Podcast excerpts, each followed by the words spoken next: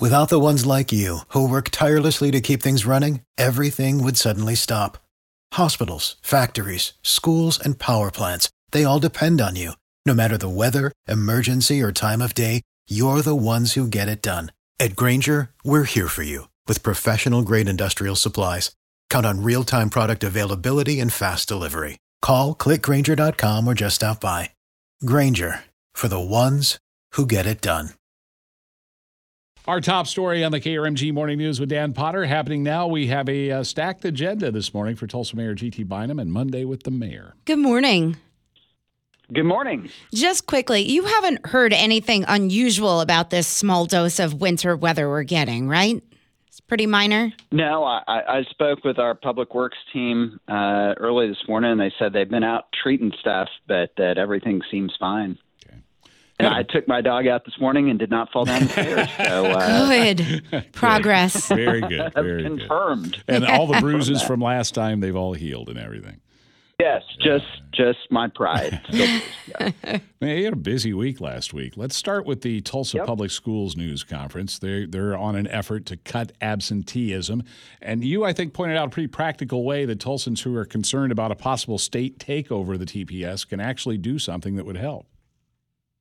That's exactly right, and I really credit Superintendent Johnson and the team at Impact Tulsa, which is a nonprofit here that uses data to analyze education issues. They really flagged that one of the greatest challenges we've got around student performance in Tulsa is outside the classroom, and it's with attendance. 40% of kids in Tulsa Public Schools this year are chronically absent, and you cannot expect kids to achieve the standards that all of us hope for them to achieve if they're out of class that frequently. And so what Superintendent Johnson and I are doing is teaming up to raise awareness around this issue and encourage folks to visit. Tulsa Public Schools has set up a website and a program called Attend to Win. And the idea behind this isn't just on parents. I mean, the greatest share of the responsibility here is on parents. I say that as a parent.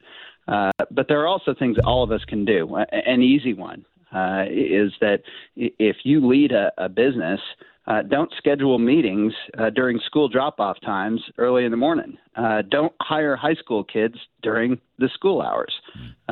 There's simple things like that may seem common sense when you take a moment to think about them, but that all of us can reflect on and help parents get kids in school more. We've got great teachers, we've got a great administration, great school board, but we all can play a part in helping improve our attendance rates, which will in turn improve student outcomes. And this is something that both Superintendent Johnson and State Superintendent Walters have talked about the need for us to improve on. We didn't get a chance to talk about this last week. I know you were on part of the tour anyway when Superintendent Ryan Walters was in town, went to 3 different TPS campuses. It seems like he's very satisfied right now with the direction that the TPS is headed in. Could you give us a sense of what your discussions with him were like? I know you don't like to get into specifics, but just overall tenor of it.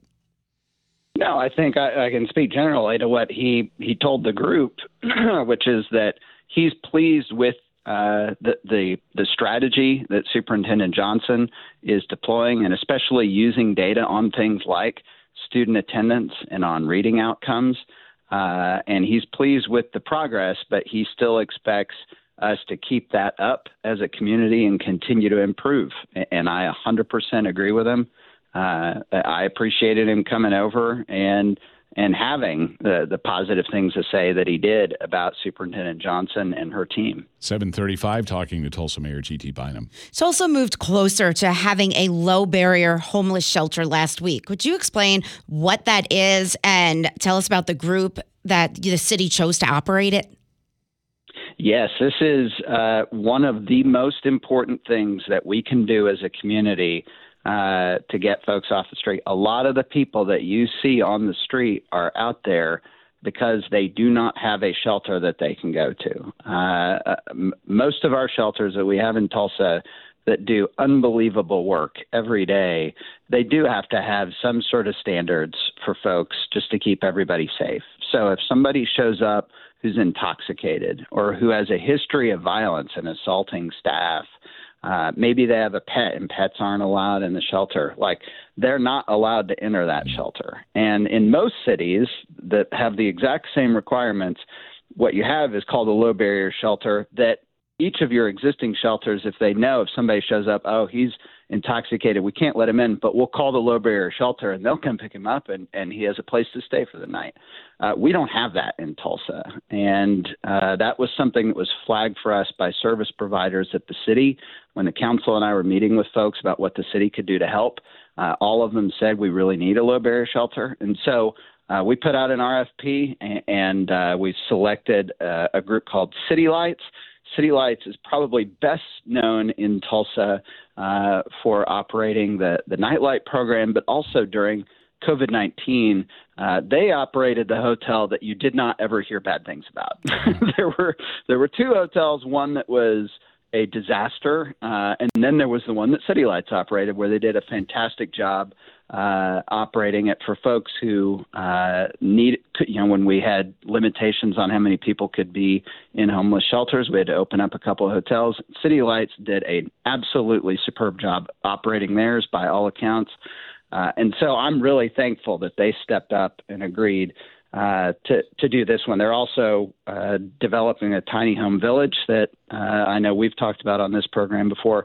They're really at the forefront of so much of the work that's happening to get people off of the street and into shelter so that they can get the assistance they need to get back on their feet. So how do you think morale is in the Tulsa Police Department? Saw the story in The World yesterday about this survey that apparently was conducted by the Fraternal Order of Police. And it was a year ago, said 69% of active members rated morale as a 4 or lower on a scale of 1 out of 10. Your reaction when you read that? Well, we do our own internal annual survey of all departments, but I'm unsurprised that morale is a challenge in the police department. The reality is it's never been more challenging to be a police officer than it is right now. At no time in American history has more been asked of police officers than is asked right now. And they do it all with a camera strapped to their chest. And at any moment, they can become a subject of a out-of-context YouTube clip and subject to public criticism. So I completely understand that. I do know that we have a chief of police who has worked tirelessly to improve the working conditions for the men and women in the department. Chief Franklin has been the one in my office telling me we need to put through. It ended up being the largest pay increase in the history of the department. We need to improve the vehicles that our officers use. We need to improve technology that officers can use in the field so that they have greater support and they're safer. All of these things we've done, but those were all brought to me by Chief Franklin because he wants it to be the best department it can be for the men and women who serve in it. And this survey doesn't seem to blame leadership either. Only 15% put it on leadership for the low morale, and the chief only 6% said was behind the low morale. So that strikes me as pretty good numbers. Mayor, we're out of time. We'll talk to you again next week. All right. Thank you. Bye. Mayor G.T. Bynum. This is your invitation to the intersection of versatility and design. The kind of experience you can only find in a Lexus SUV. A feeling this empowering is invite only. Fortunately, you're invited. Experience the versatility of the complete line of Lexus SUVs and some of the best offers of the year on select models at the Invitation to Lexus sales event, now through April 1st. Experience amazing at your Lexus dealer.